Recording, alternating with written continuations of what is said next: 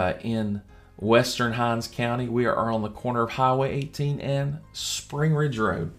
Our Sunday morning start at 9:30 with prayer, donuts and coffee.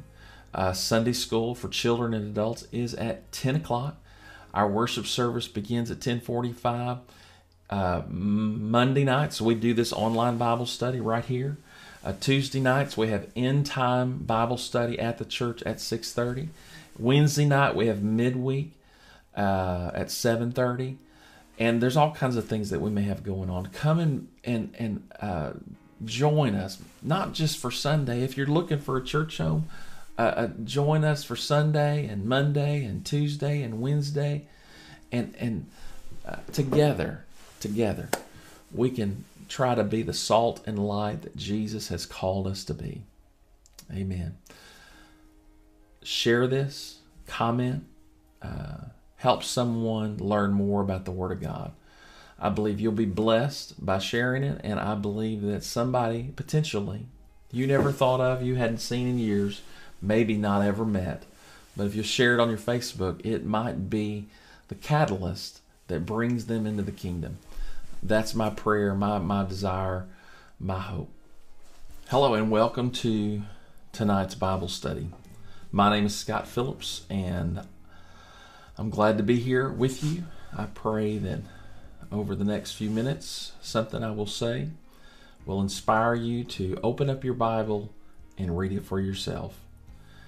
Uh, because our faith in Jesus Christ is rooted in what the Bible says, far above and superior anything I will ever say or any individual you will meet, from the Pope to the Cardinal to the priest to your grandma to your neighbor, to the highest educated individual in the world. the Word of God is God's inspired message for us. Everything in it. There's many things God could have put in here, but what the Lord has, through His providence, has preserved to us today, from the words of Jesus to the writings of the apostles, the Old Testament prophets, from Moses to John the Baptist. The Word of God is the foundation on which we stand.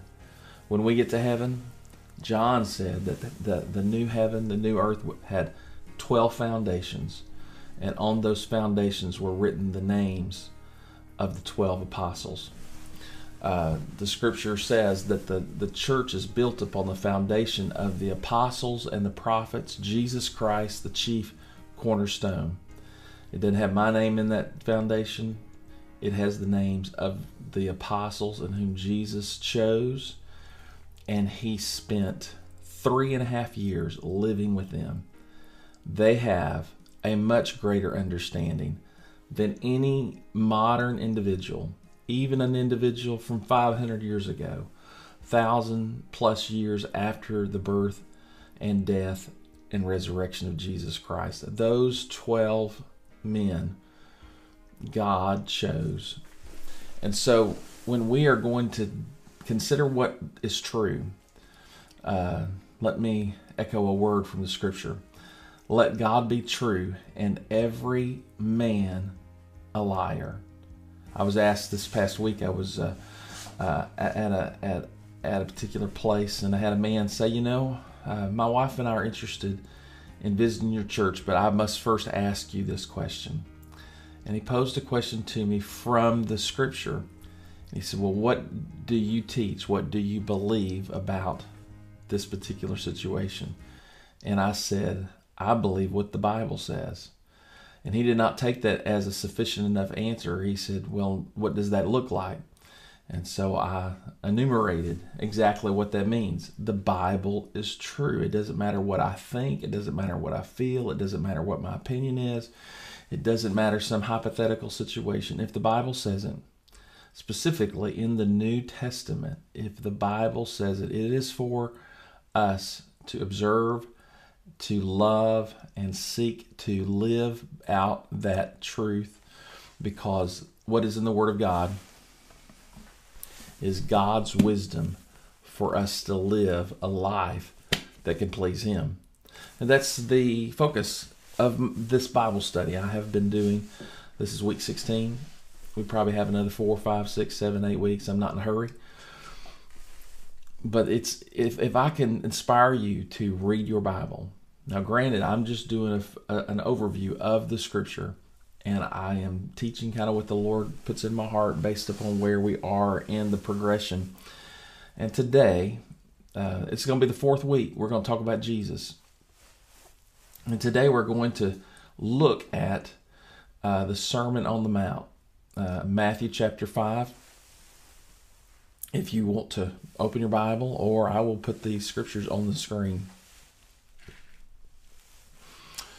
Matthew chapter 5 beginning with verse 1, the scripture says, Seeing the multitudes, Jesus went up into a mountain, and when he was set, his disciples came unto him, and he opened his mouth and taught them, saying, Blessed are the poor in spirit, for theirs is the kingdom of God.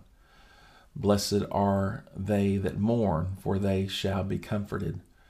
Blessed are the meek, for they shall inherit the earth. Blessed are they which do hunger and thirst after righteousness, for they shall be filled. Blessed are the merciful, for they shall obtain mercy. Blessed are the pure in heart, for they shall see God. Blessed are the peacemakers, for they shall be called the children of God. Blessed are they which are persecuted for righteousness' sake, for theirs is the kingdom of heaven. Blessed are ye when men shall revile you and persecute you, and shall say all manner of evil things against you for my sake. Verse 12 Rejoice and be exceeding glad, for great is your reward in heaven. For so persecuted they the prophets which were before you. So, Jesus begins on what many call the Sermon on the Mount uh, with the Beatitudes, uh, are called.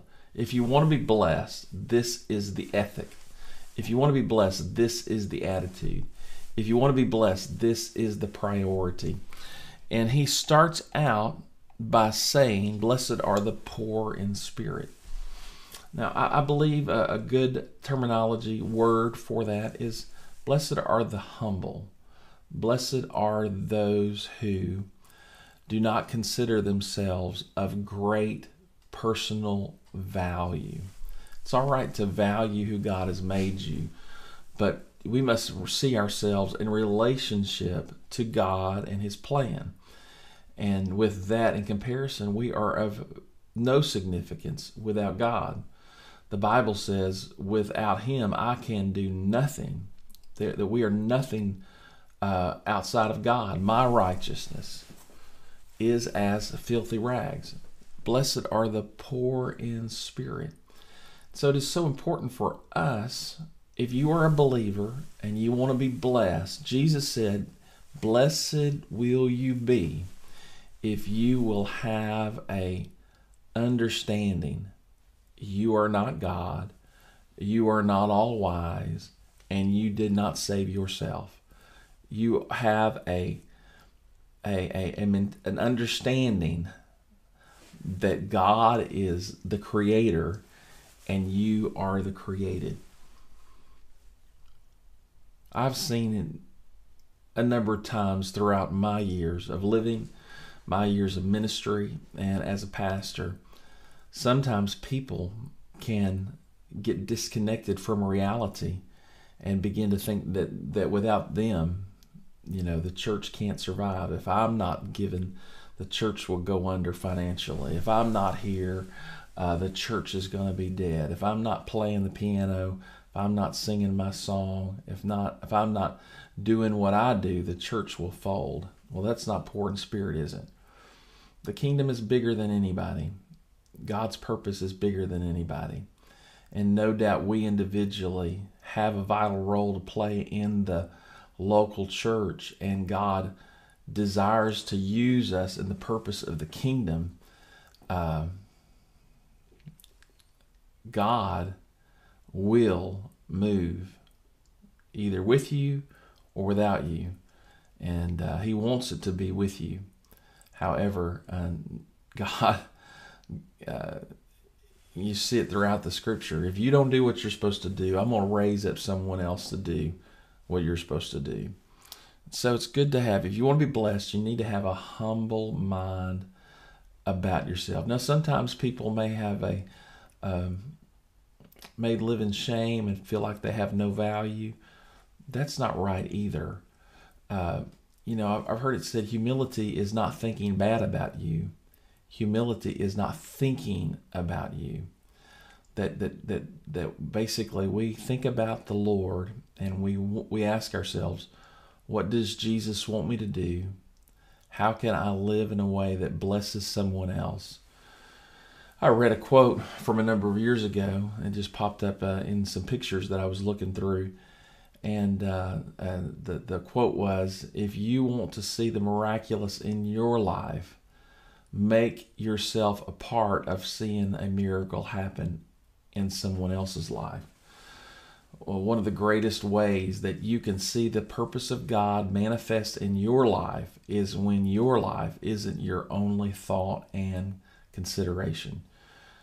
If you want to be encouraged, go encourage someone else. If you want to be helped, go help someone else.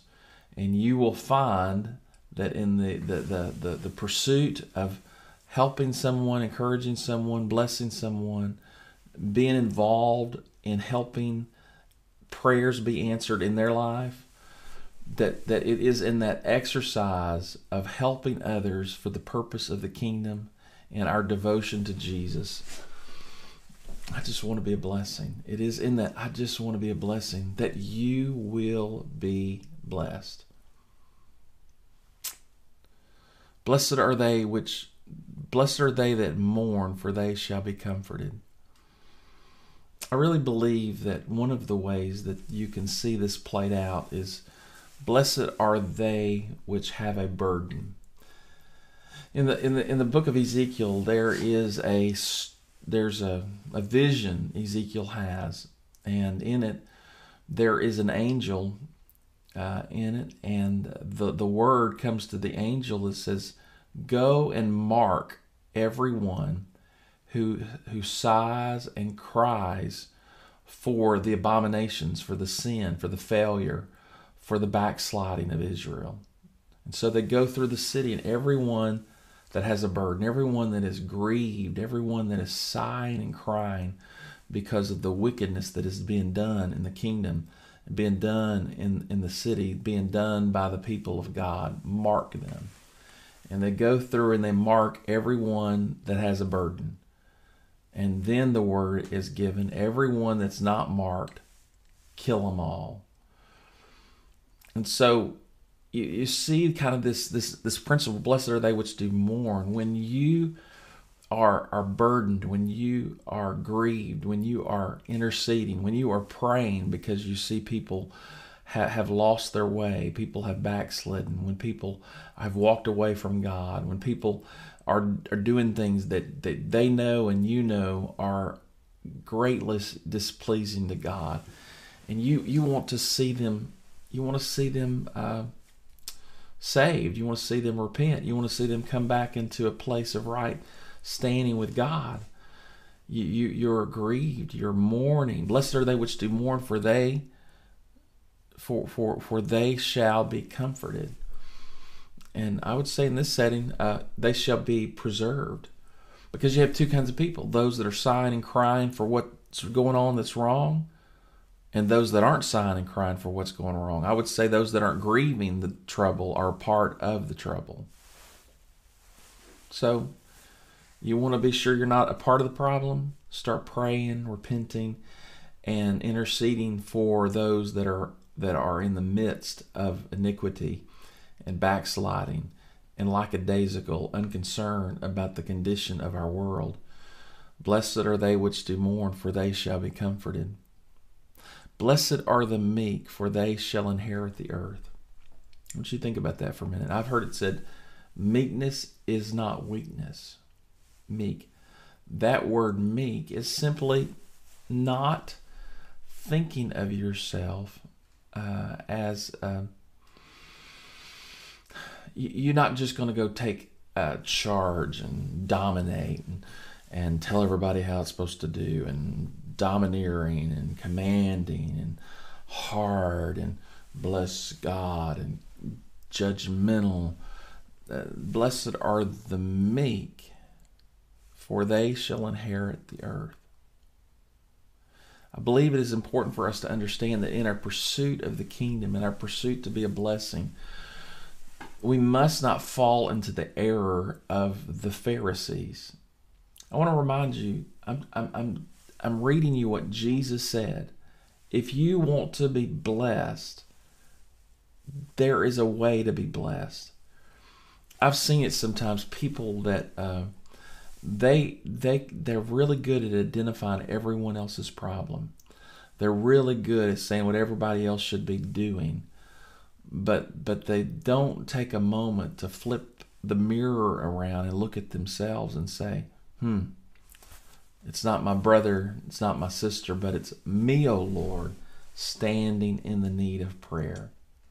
This week I was sitting on my deck early in the morning, sipping on my coffee, listening to the birds sing, uh, watching the, the clouds go by in the blue sky, and just enjoying the presence of the Lord on that cool uh, Tuesday morning, I believe. And I had I had uh, this this thought come to me, and it was this if you see something that everybody else should be doing, ask yourself this question Am I doing what I think everyone else should be doing? It could be the reason why the Lord has given you the ability to see something that needs to be done is it is his way of calling you to do that thing.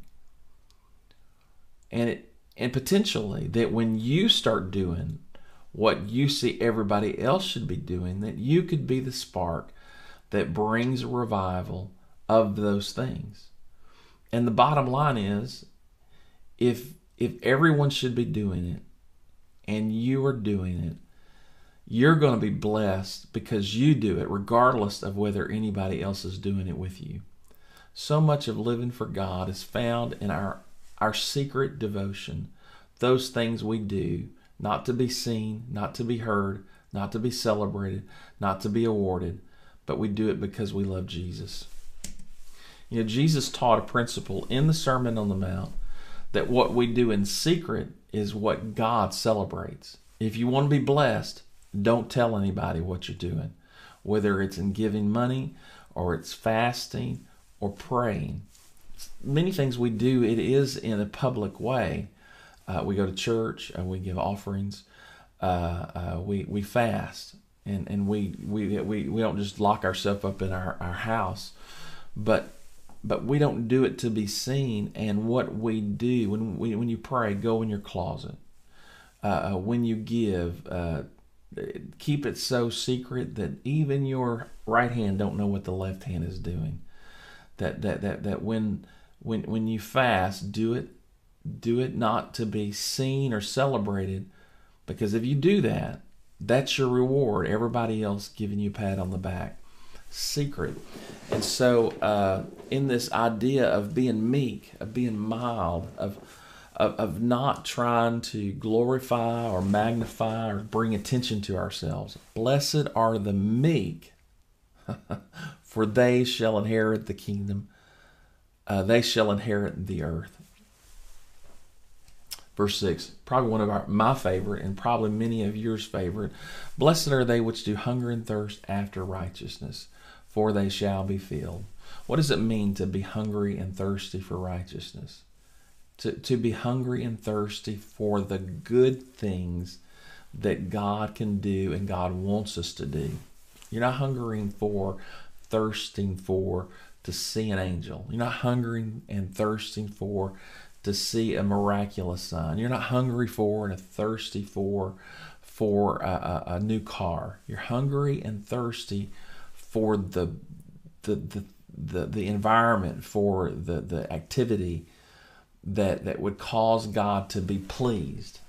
Righteousness. No doubt there's the righteousness of Jesus Christ, but there's the righteousness of the saints. It is the second part of the message that Peter preached in Acts 2.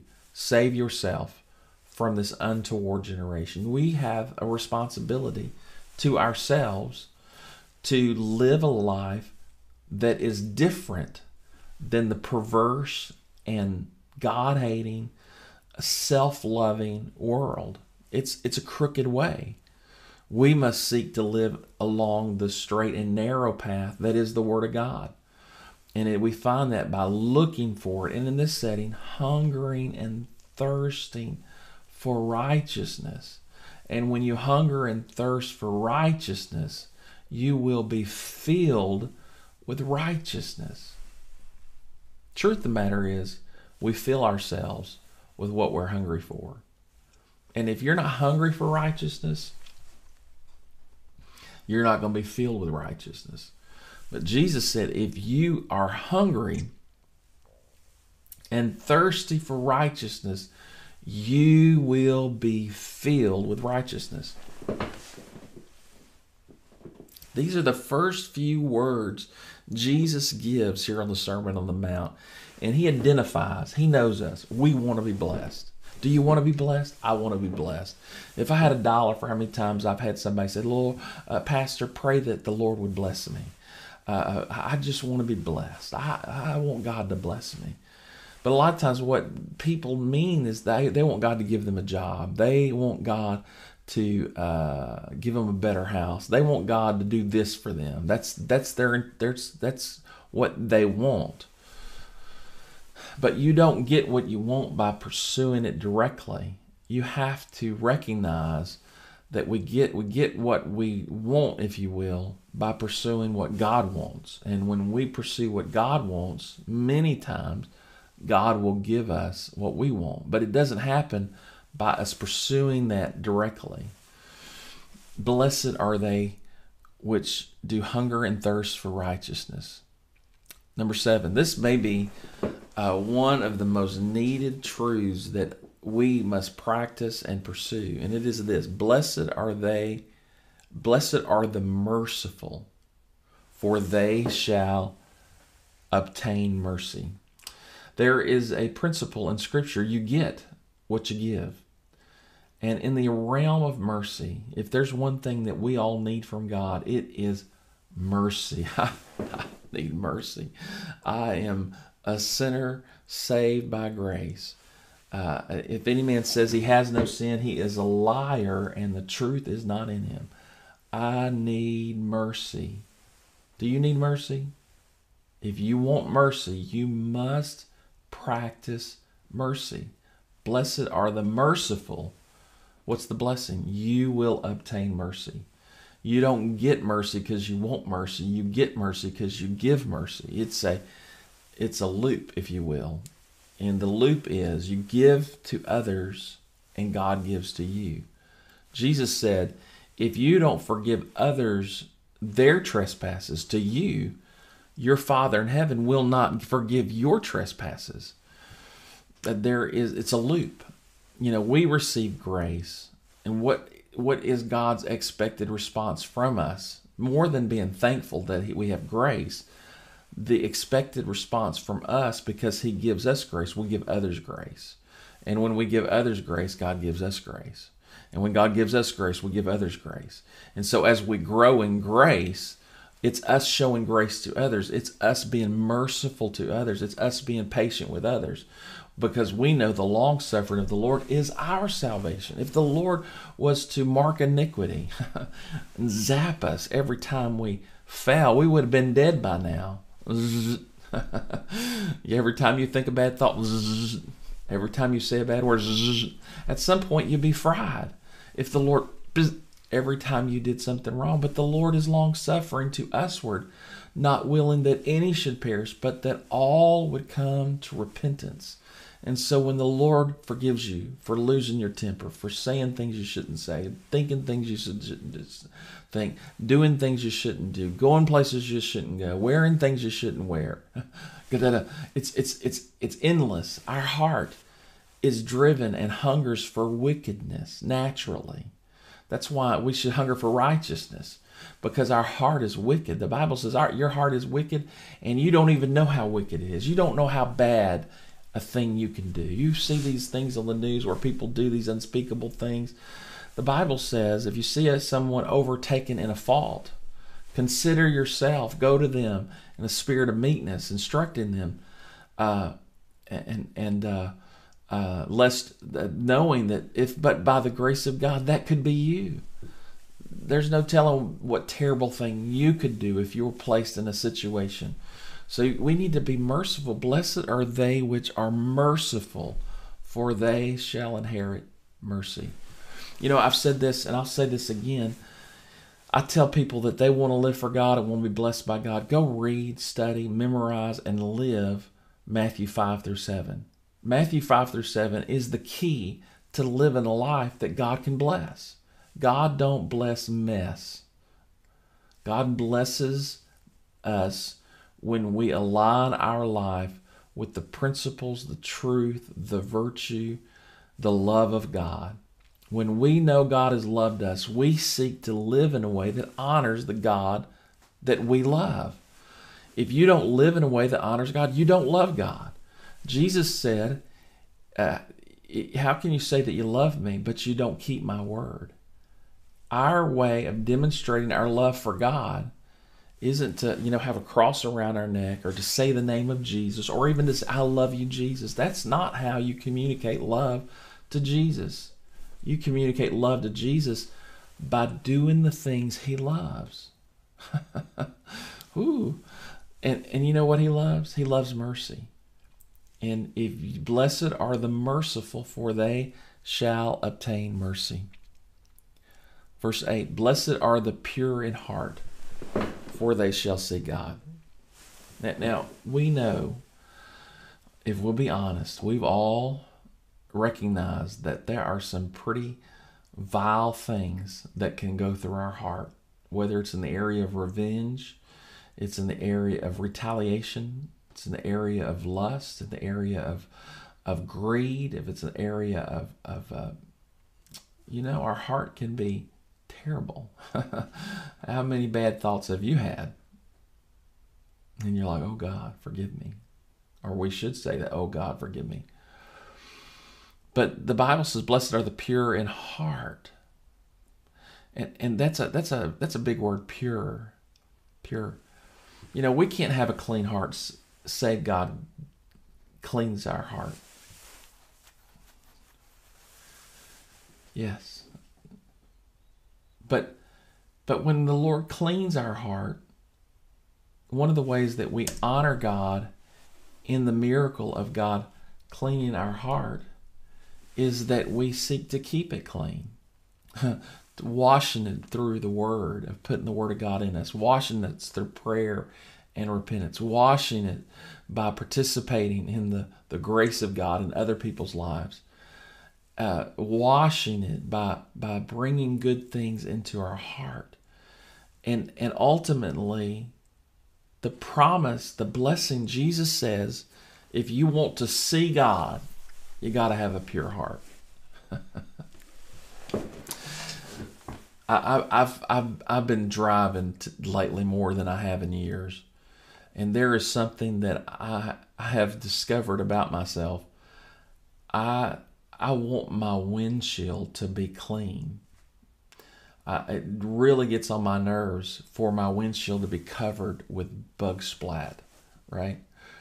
And so I find myself multiple times a week. I carry some paper towels and some Windex, and multiple times a week, sometimes every day, I, will spray that Windex on there and I'll I'll rub it down and I'll get my I may not have time to wash my whole truck, but I want to have a clear vision. I want an unobstructed view. I want to see what is ahead of me with a with a clear windshield. Sometimes in our heart we have some bug splat on the the windshield of our heart. And sometimes all we can see is the mess of yesterday, things that went wrong, things that went splat in our vision, and we can almost lose sight and lack a clear understanding of what's in front of us because we have a dirty windshield. It's true for having glasses. I don't like my glasses to be dirty.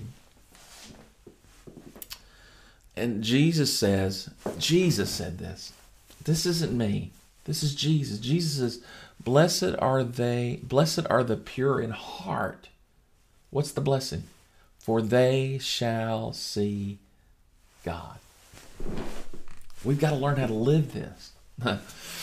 I, you know, this is my fourth week talking about Jesus. I'm going to talk about Jesus for a little while. I, I may talk about Jesus for 12 weeks because it really, it's all about Jesus. It's Jesus' word, it's Jesus' teachings, it's Jesus' understanding, it's the name of Jesus, it's it's his kingdom, it's his blood, it's his spirit, it's his body. It's all about Jesus. And so, I, I, unapologetically, I'm, I'm just I'm just going to slow down and I'm going to talk about Jesus. This is a summary of the Bible. But if you want to summarize the Bible in a word, it's found in the name, and that name is Jesus. From Genesis 1, uh, in the beginning, God created the heavens and the earth, and God said, Let there be light. That's Jesus. All the way to the book of Revelation, it's Jesus. Everything in between, it's about Jesus.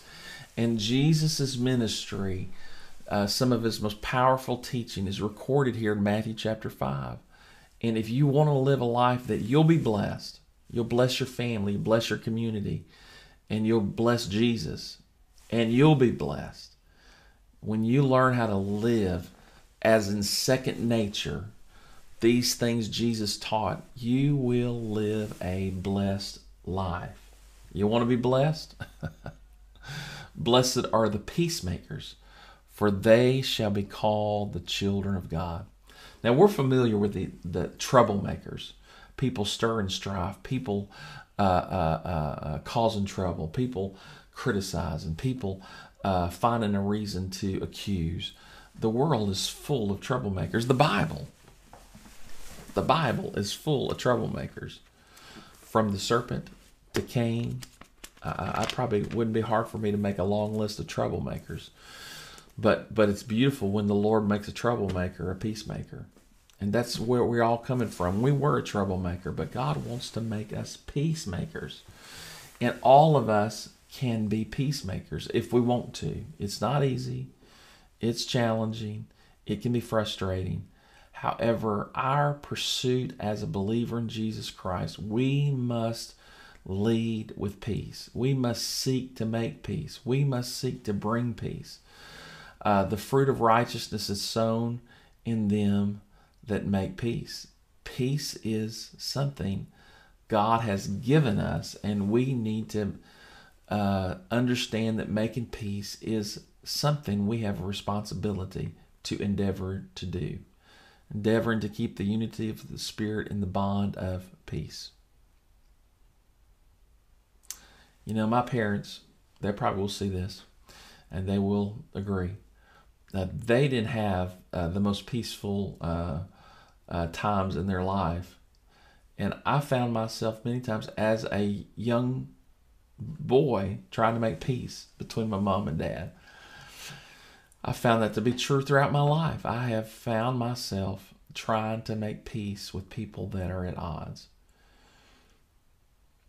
And I believe that one of the ways that we find blessing is not to be a part of the conflict, but to be a part of the thing that makes for peace. Now, I'm not for peace for the sake of peace. I believe that you need to contend for the faith, you need to contend for the word, you need to contend for righteousness. We must be willing to stand, and preach, speak, and, uh, and, and call for righteousness. Uh, Ezekiel uh, tells us that if we see a righteous man sinning and don't warn them, their blood is on our hands. Yes, if we don't warn them. And so uh, we have a responsibility. And one of our responsibilities is to bring peace into every situation we our, find ourselves and to be a peacemaker. Yes. And finally, blessed are they which are persecuted for righteousness' sake, for theirs is the kingdom of heaven. I, I, I predict that this little part of the Sermon on the Mount may become a greater reality in the days to come. I've said for years that there was persecution coming on the church for standing for simple biblical morality. And you see that today our government has been weaponized and is being more and more weaponized against people of faith. And we know in the Bible, righteous people, righteous prophets, righteous preachers, and saints suffered, were persecuted for the purpose of Christ. Jesus Christ Himself, our Lord and Savior, our example, and the cornerstone of our faith, He literally died, though He was love embodied. Jesus Christ was murdered by His own people. Those He came to save, they rejected Him. And is it any wonder that you are going to experience some persecution. In the past, that has been minimal, but when you are under the microscope, you're being mocked and you are being uh, made fun of and ostracized and made to feel different because you're trying to live out your faith by obeying what the Bible says, even when the Bible seems to be so countercultural. You know, I, I, am I'm, I'm unapologetic, a part of uh, what some would call the holiness movement. And we essentially, we still believe the Bible teaches gender distinction. Men and women are distinctively unique from one another. He, God in the beginning made them male and female. And for this cause, a man shall live his mother and father and cleave to his wife the Lord did deal with gender. Jesus Christ did deal with gender, and he declared marriage is between a man and a wife, that they are distinct from birth. And there's persecution, persecution happening and persecution's coming because we would still speak for that. And there's no telling what else is coming down the road. And I want to encourage you steel yourself. Uh, get it down in the gut of your faith. I am going to believe, I'm going to teach, I'm going to stand for what Jesus said. And if that brings trouble and difficulty to my life, Lord, help us. But Jesus said, Blessed are they when men shall revile you and persecute you and say shall say all manner of evil against you falsely for my sake. Verse 12 Rejoice and be exceeding glad, for great is your reward in heaven, for so they persecuted the prophets which were before you. Yes, yes. Do you want to be blessed? Well, you have got to learn to memorize, to uh, bring the Word of God and its principles into the very fiber of your soul, where when something happens, you know the word has already taught you this is what you need to do. And you, by the grace of God, through the power of the Holy Spirit, God gives us grace. And through us living that out, we are a witness to the world of the righteousness of God and the unrighteousness of this world, the unrighteousness of flesh, the unrighteousness of hell. And in that pursuit, in that duty, in that destiny, you will be blessed. Can I get a witness?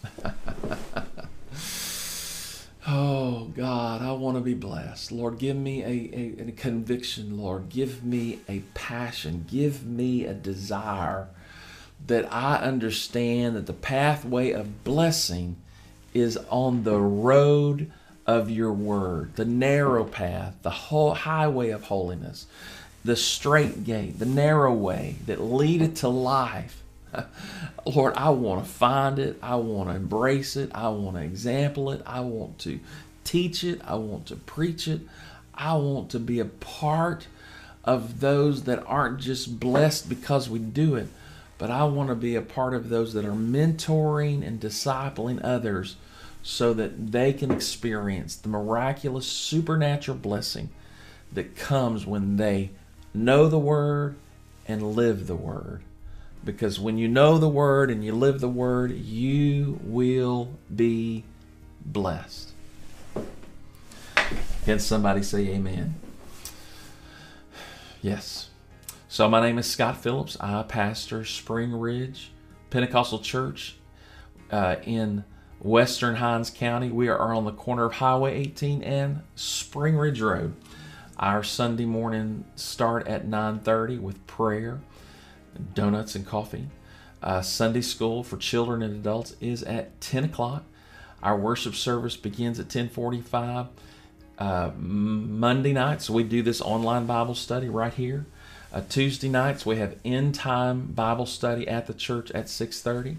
Wednesday night we have midweek uh, at 7:30, and there's all kinds of things that we may have going on. Come and and and uh, join us, not just for Sunday. If you're looking for a church home, uh, uh, join us for Sunday and Monday and Tuesday and Wednesday, and and uh, together, together, we can try to be the salt and light that Jesus has called us to be.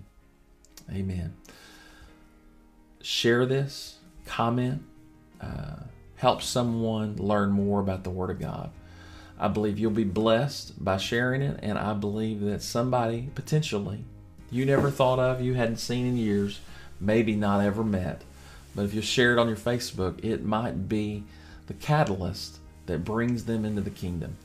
That's my prayer, my, my desire, my hope. Yes. God bless you. Have a great day.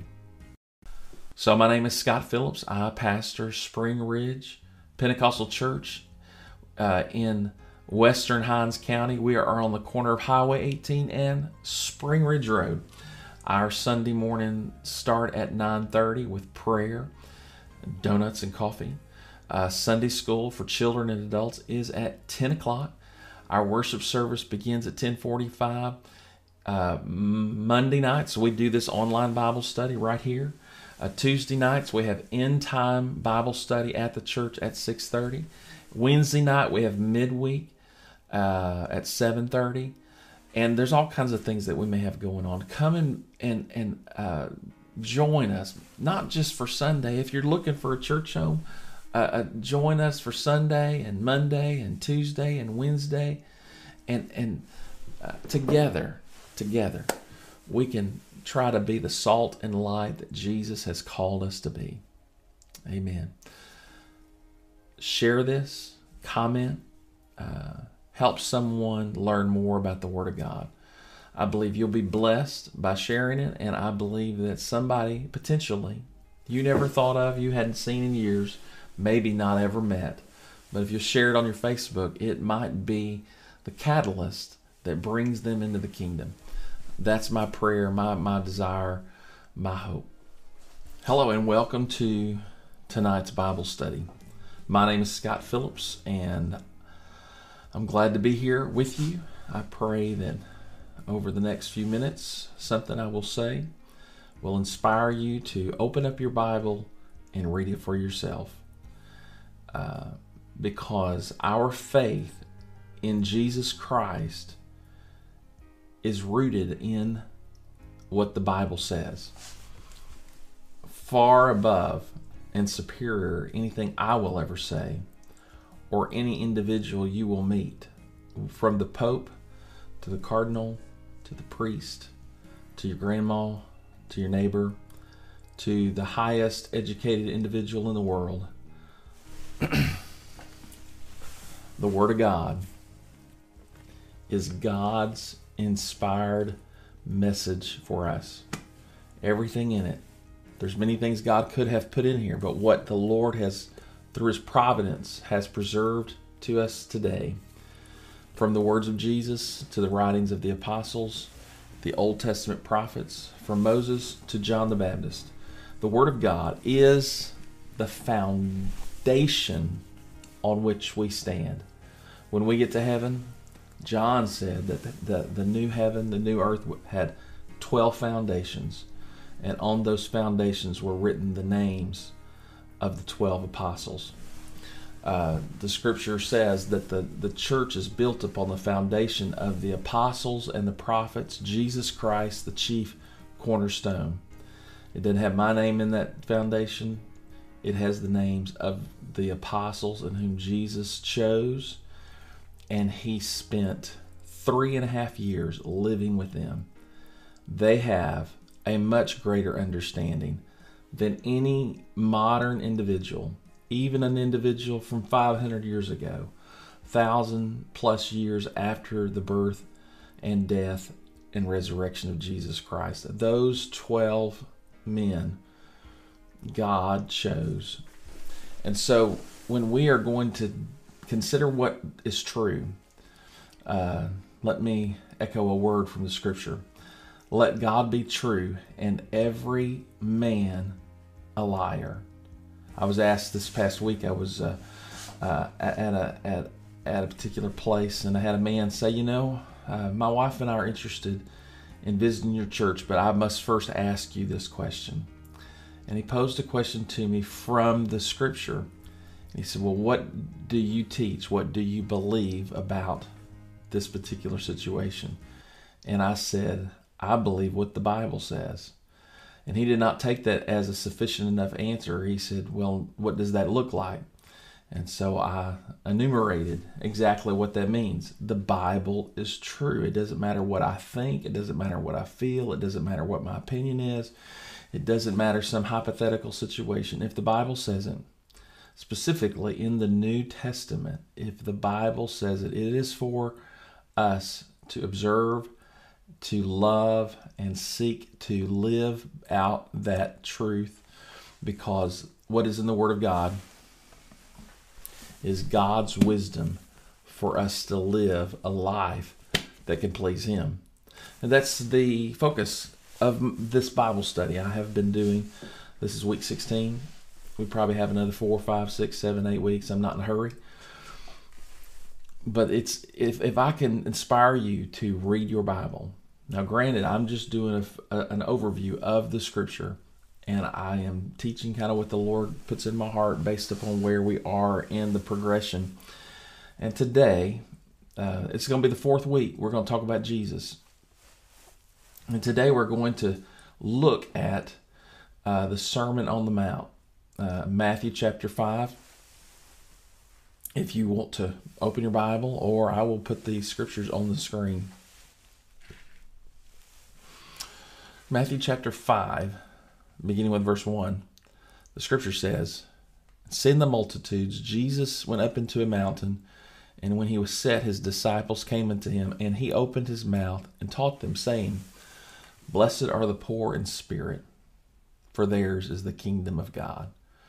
Blessed are they that mourn, for they shall be comforted. Blessed are the meek, for they shall inherit the earth. Blessed are they which do hunger and thirst after righteousness, for they shall be filled. Blessed are the merciful, for they shall obtain mercy. Blessed are the pure in heart, for they shall see God. Blessed are the peacemakers, for they shall be called the children of God. Blessed are they which are persecuted for righteousness' sake, for theirs is the kingdom of heaven. Blessed are ye when men shall revile you and persecute you, and shall say all manner of evil things against you for my sake. Verse 12 Rejoice and be exceeding glad, for great is your reward in heaven. For so persecuted they the prophets which were before you. So, Jesus begins on what many call the Sermon on the Mount uh, with the Beatitudes, uh, are called. If you want to be blessed, this is the ethic. If you want to be blessed, this is the attitude. If you want to be blessed, this is the priority. And he starts out by saying, Blessed are the poor in spirit. Now, I, I believe a, a good terminology word for that is Blessed are the humble. Blessed are those who do not consider themselves of great personal value. It's all right to value who God has made you, but we must see ourselves in relationship to God and His plan. And with that in comparison, we are of no significance without God. The Bible says, without Him, I can do nothing. That we are nothing uh, outside of God. My righteousness is as filthy rags. Blessed are the poor in spirit. So it is so important for us, if you are a believer and you want to be blessed, Jesus said, Blessed will you be if you will have a understanding you are not God, you are not all wise, and you did not save yourself. You have a a, a, an understanding that God is the creator and you are the created.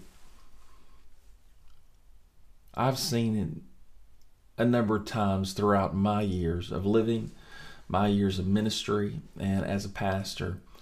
Sometimes people can get disconnected from reality and begin to think that, that without them, you know, the church can't survive. If I'm not given, the church will go under financially. If I'm not here, uh, the church is going to be dead. If I'm not playing the piano, if I'm not singing my song, if not, if I'm not doing what I do, the church will fold. Well, that's not poor in spirit, is it?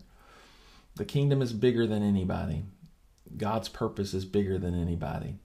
And no doubt we individually have a vital role to play in the local church, and God desires to use us in the purpose of the kingdom. Uh,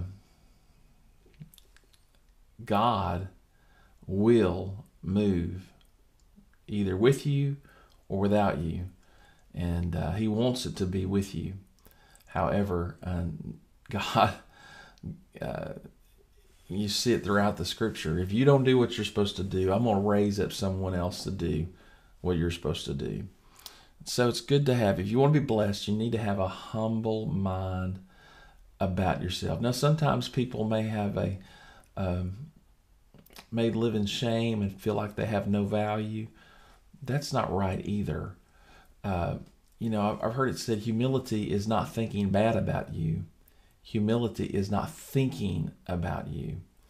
That that that that basically we think about the Lord and we we ask ourselves, what does Jesus want me to do? How can I live in a way that blesses someone else? I read a quote from a number of years ago and just popped up uh, in some pictures that I was looking through. And uh, uh, the, the quote was If you want to see the miraculous in your life, make yourself a part of seeing a miracle happen in someone else's life. Well, one of the greatest ways that you can see the purpose of God manifest in your life is when your life isn't your only thought and consideration.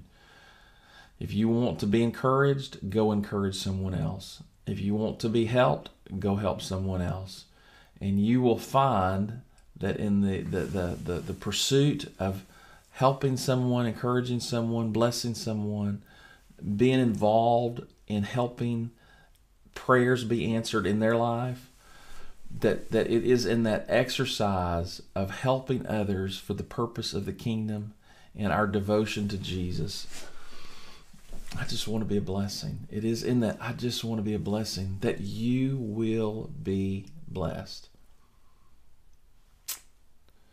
Blessed are they which blessed are they that mourn, for they shall be comforted. I really believe that one of the ways that you can see this played out is blessed are they which have a burden.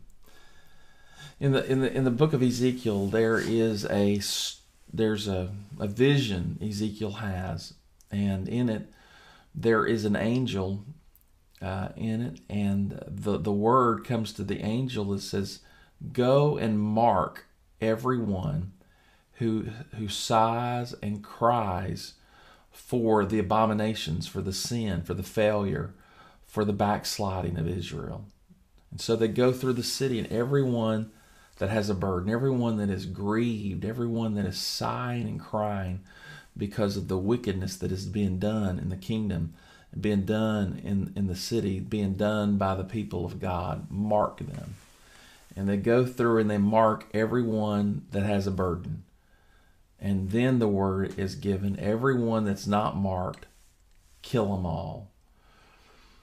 And so you, you see kind of this this this principle blessed are they which do mourn. When you are are burdened when you are grieved when you are interceding when you are praying because you see people ha- have lost their way people have backslidden when people have walked away from god when people are are doing things that, that they know and you know are greatly displeasing to god and you you want to see them you want to see them uh, saved. You want to see them repent. You want to see them come back into a place of right standing with God.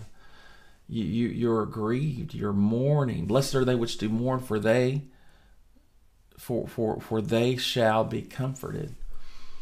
And I would say in this setting, uh, they shall be preserved, because you have two kinds of people: those that are sighing and crying for what's going on that's wrong, and those that aren't sighing and crying for what's going wrong. I would say those that aren't grieving the trouble are part of the trouble.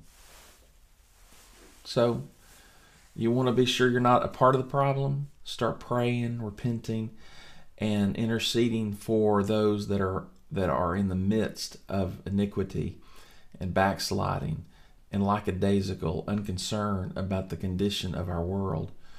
Blessed are they which do mourn, for they shall be comforted. Blessed are the meek, for they shall inherit the earth.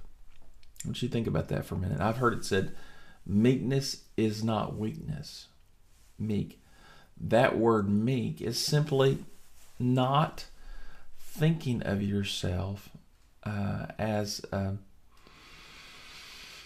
you're not just going to go take a charge and dominate and, and tell everybody how it's supposed to do and domineering and commanding and hard and bless God and judgmental. Uh, blessed are the meek, for they shall inherit the earth. I believe it is important for us to understand that in our pursuit of the kingdom, in our pursuit to be a blessing, we must not fall into the error of the Pharisees. I want to remind you, I'm, I'm, I'm I'm reading you what Jesus said. If you want to be blessed, there is a way to be blessed. I've seen it sometimes. People that uh, they they they're really good at identifying everyone else's problem. They're really good at saying what everybody else should be doing, but but they don't take a moment to flip the mirror around and look at themselves and say, "Hmm, it's not my brother, it's not my sister, but it's me, O oh Lord, standing in the need of prayer.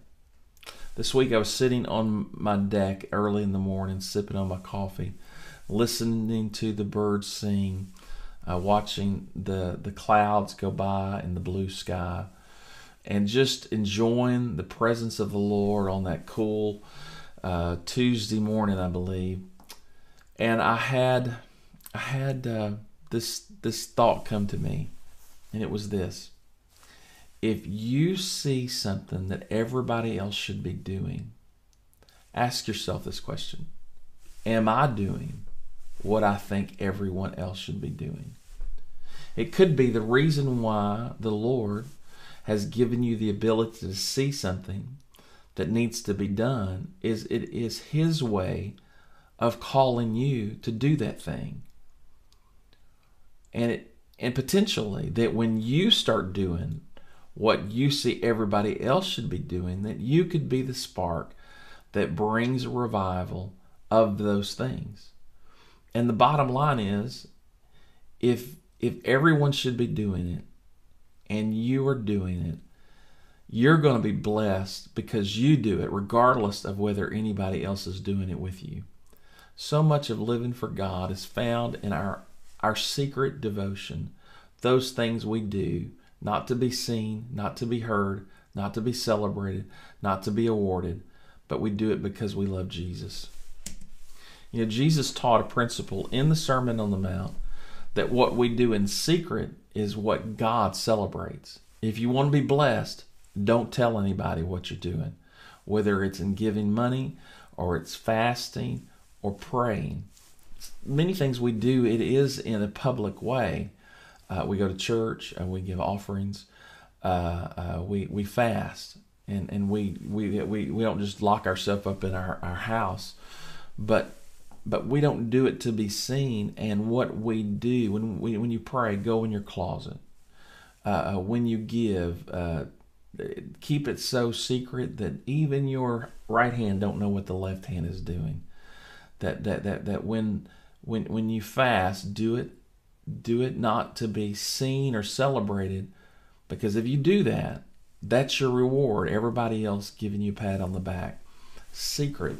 And so, uh, in this idea of being meek, of being mild, of, of, of not trying to glorify or magnify or bring attention to ourselves, blessed are the meek, for they shall inherit the kingdom. Uh, they shall inherit the earth. Verse 6, probably one of our, my favorite and probably many of yours favorite. Blessed are they which do hunger and thirst after righteousness, for they shall be filled. What does it mean to be hungry and thirsty for righteousness? To, to be hungry and thirsty for the good things that God can do and God wants us to do. You're not hungering for, thirsting for to see an angel. You're not hungering and thirsting for to see a miraculous sign. You're not hungry for and thirsty for for a, a, a, new car. You're hungry and thirsty for the the the the, the environment, for the, the activity that that would cause God to be pleased. Righteousness. No doubt there's the righteousness of Jesus Christ, but there's the righteousness of the saints. It is the second part of the message that Peter preached in Acts 2. Save yourself from this untoward generation. We have a responsibility to ourselves to live a life that is different than the perverse and God hating, self loving world. It's, it's a crooked way. We must seek to live along the straight and narrow path that is the Word of God. And it, we find that by looking for it, and in this setting, hungering and thirsting for righteousness. And when you hunger and thirst for righteousness, you will be filled with righteousness. Truth of the matter is, we fill ourselves with what we're hungry for. And if you're not hungry for righteousness, you're not going to be filled with righteousness. But Jesus said, if you are hungry and thirsty for righteousness, you will be filled with righteousness. These are the first few words Jesus gives here on the Sermon on the Mount. And he identifies, he knows us. We want to be blessed. Do you want to be blessed? I want to be blessed. If I had a dollar for how many times I've had somebody say, Lord, uh, Pastor, pray that the Lord would bless me. Uh, I just want to be blessed. I, I want God to bless me. But a lot of times, what people mean is they, they want God to give them a job. They want God to uh, give them a better house. They want God to do this for them. That's that's their that's that's what they want. But you don't get what you want by pursuing it directly. You have to recognize that we get we get what we want, if you will, by pursuing what God wants. And when we pursue what God wants, many times God will give us what we want. But it doesn't happen by us pursuing that directly. Blessed are they which do hunger and thirst for righteousness.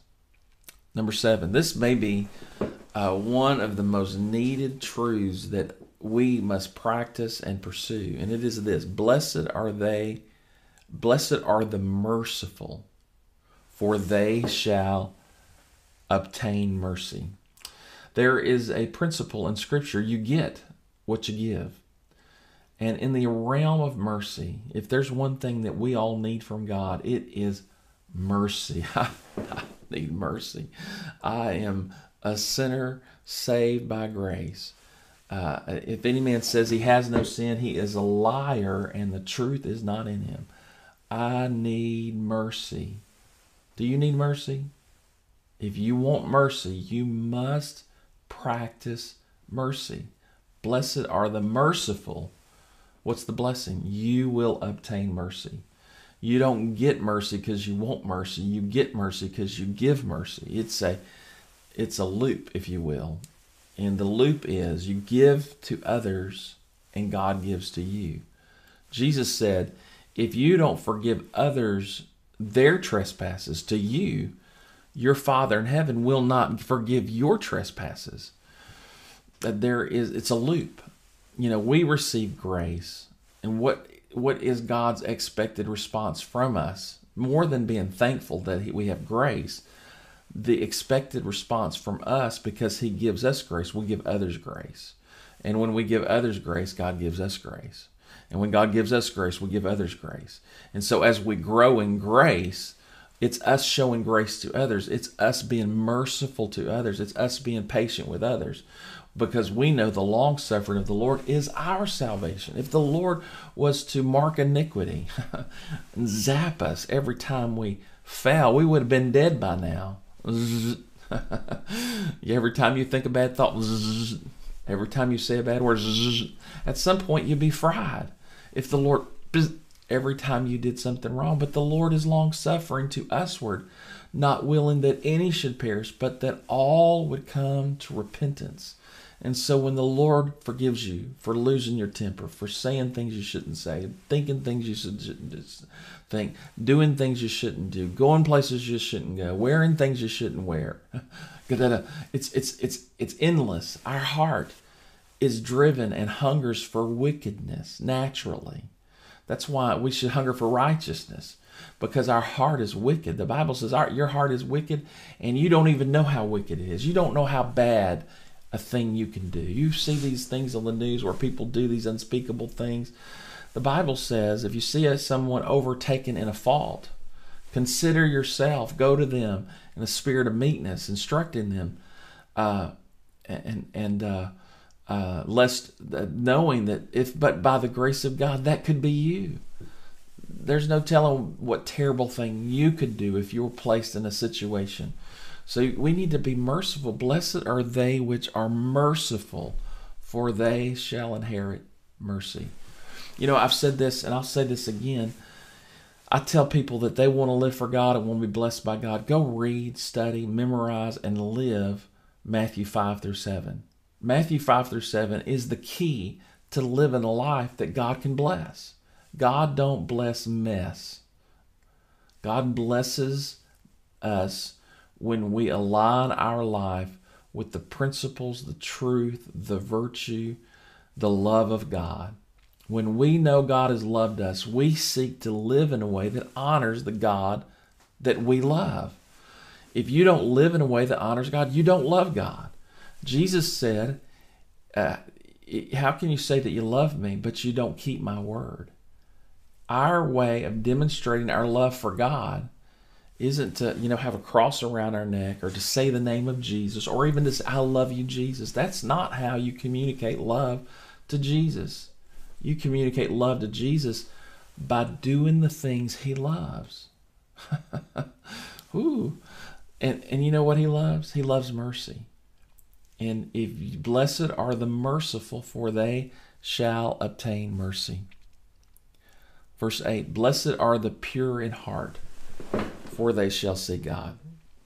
Now, now, we know, if we'll be honest, we've all recognized that there are some pretty vile things that can go through our heart, whether it's in the area of revenge, it's in the area of retaliation, it's an area of lust, in the area of of greed, if it's an area of of uh, you know, our heart can be terrible.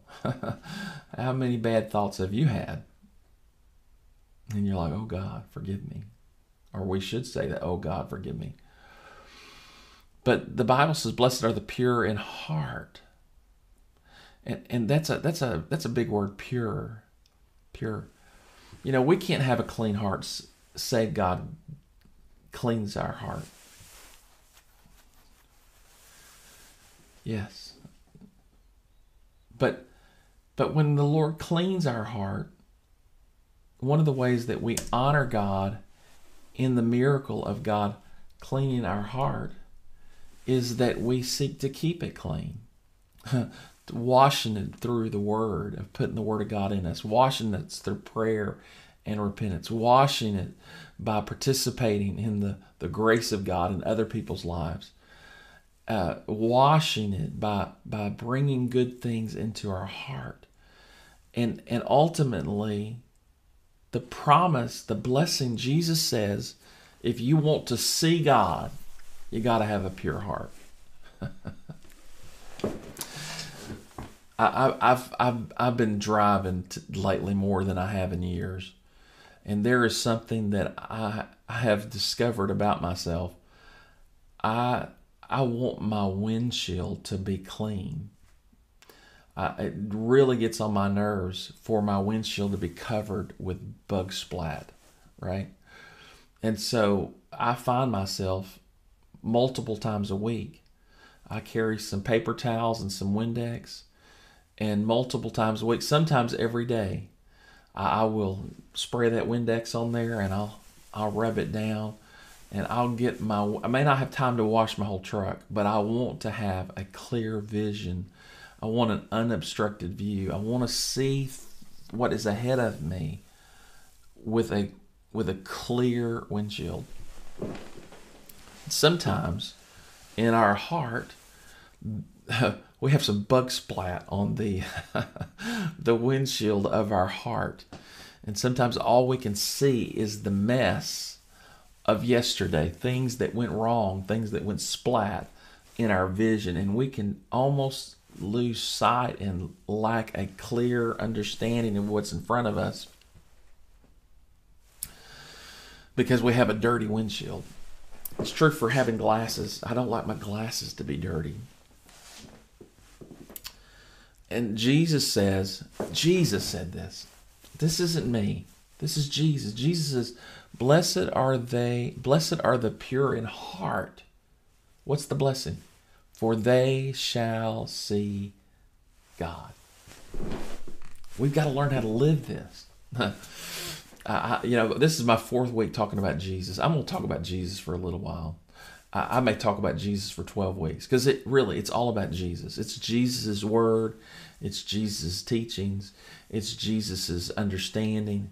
It's the name of Jesus. It's it's his kingdom. It's his blood. It's his spirit. It's his body. It's all about Jesus. And so I, I, unapologetically, I'm I'm just I'm just going to slow down, and I'm going to talk about Jesus. This is a summary of the Bible, but if you want to summarize the Bible in a word, it's found in the name, and that name is Jesus. From Genesis one uh, in the beginning, God created the heavens and the earth, and God said, Let there be light. That's Jesus. All the way to the book of Revelation, it's Jesus. Everything in between, it's about Jesus. And Jesus' ministry, uh, some of his most powerful teaching, is recorded here in Matthew chapter 5. And if you want to live a life that you'll be blessed, you'll bless your family, bless your community, and you'll bless Jesus, and you'll be blessed when you learn how to live as in second nature, these things Jesus taught, you will live a blessed life. You want to be blessed? Blessed are the peacemakers, for they shall be called the children of God. Now we're familiar with the, the troublemakers, people stirring strife, people uh, uh, uh, uh causing trouble, people criticizing, people uh, finding a reason to accuse the world is full of troublemakers. The Bible, the Bible is full of troublemakers. From the serpent to Cain, I, I probably wouldn't be hard for me to make a long list of troublemakers. But but it's beautiful when the Lord makes a troublemaker a peacemaker.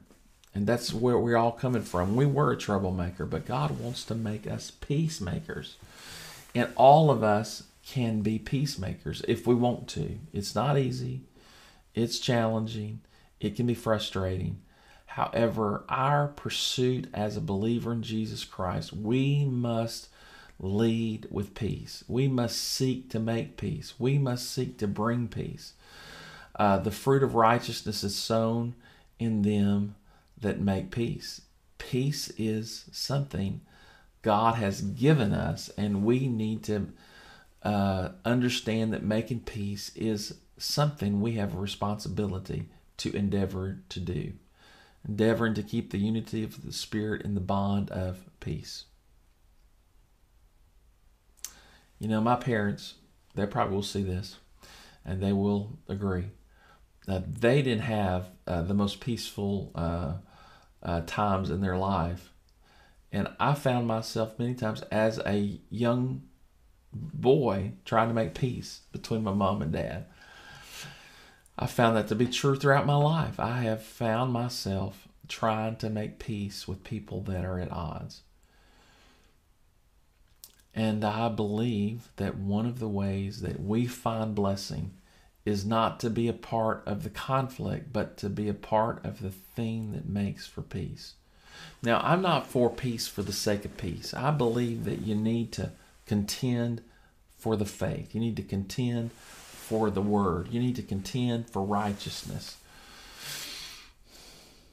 We must be willing to stand, preach, speak, and, uh, and, and call for righteousness. Uh, Ezekiel uh, tells us that if we see a righteous man sinning and don't warn them, their blood is on our hands. Yes, if we don't warn them. And so uh, we have a responsibility. And one of our responsibilities is to bring peace into every situation we are, find ourselves and to be a peacemaker. Yes.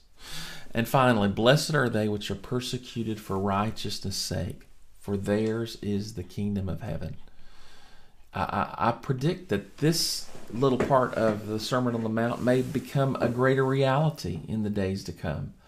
I've said for years that there was persecution coming on the church for standing for simple biblical morality. And you see that today our government has been weaponized and is being more and more weaponized against people of faith. And we know in the Bible, righteous people, righteous prophets, righteous preachers, and saints suffered, were persecuted for the purpose of Christ. Jesus Christ Himself, our Lord and Savior, our example, and the cornerstone of our faith, He literally died, though he was love embodied. Jesus Christ was murdered by his own people. Those he came to save, they rejected him. And is it any wonder that you are going to experience some persecution? In the past, that has been minimal, but when you are under the microscope, you're being mocked and you are being uh, made fun of and ostracized and made to feel different because you're trying to live out your faith by obeying what the Bible says, even when the Bible seems to be so countercultural. You know, I, I, am I'm, I'm unapologetic, a part of uh, what some would call the holiness movement. And we essentially, we still believe the Bible teaches gender distinction. Men and women are distinctively unique from one another. He God in the beginning made them male and female. And for this cause a man shall live his mother and father and cleave to his wife. The Lord did deal with gender. Jesus Christ did deal with gender, and he declared marriage is between a man and a wife, that they are distinct from birth. And there's persecution, persecution happening and persecution's coming because we would still speak for that. And there's no telling what else is coming down the road. And I want to encourage you steel yourself. Uh, get it down in the gut of your faith. I am going to believe, I'm going to teach, I'm going to stand for what Jesus said. And if that brings trouble and difficulty to my life, Lord, help us. But Jesus said, Blessed are they when men shall revile you and persecute you and say shall say all manner of evil against you falsely for my sake. Verse 12 Rejoice and be exceeding glad, for great is your reward in heaven, for so they persecuted the prophets which were before you. Yes, yes. Do you want to be blessed? Well, you have got to learn to memorize, to uh, bring the Word of God and its principles into the very fiber of your soul, where when something happens, you know the Word has already taught you this is what you need to do.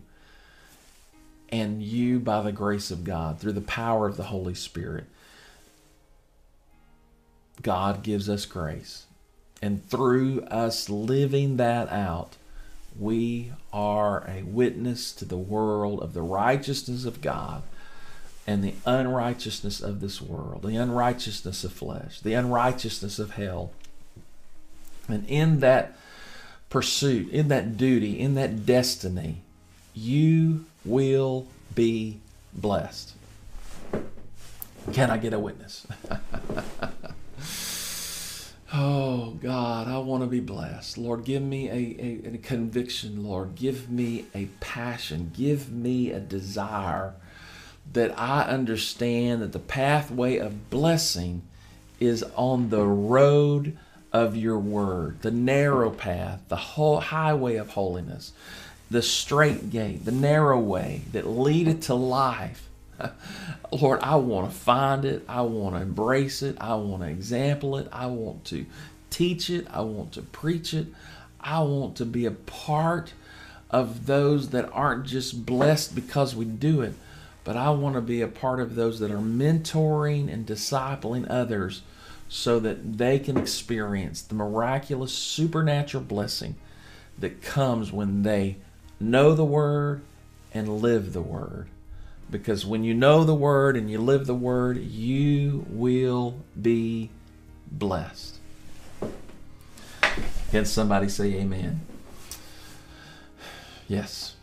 So, my name is Scott Phillips. I pastor Spring Ridge Pentecostal Church uh, in Western Hinds County. We are on the corner of Highway 18 and Spring Ridge Road. Our Sunday morning start at 9:30 with prayer donuts and coffee. Uh, Sunday school for children and adults is at 10 o'clock. Our worship service begins at 1045. Uh, Monday nights, we do this online Bible study right here. Uh, Tuesday nights, we have end time Bible study at the church at 6.30. Wednesday night, we have midweek uh, at 7.30. And there's all kinds of things that we may have going on. Come and, and, and uh, join us, not just for Sunday. If you're looking for a church home, uh, uh, join us for Sunday and Monday and Tuesday and Wednesday, and and uh, together, together, we can try to be the salt and light that Jesus has called us to be. Amen. Share this, comment, uh, help someone learn more about the Word of God. I believe you'll be blessed by sharing it, and I believe that somebody potentially you never thought of, you hadn't seen in years, maybe not ever met, but if you share it on your Facebook, it might be the catalyst that brings them into the kingdom. That's my prayer, my, my desire, my hope. Yes. God bless you.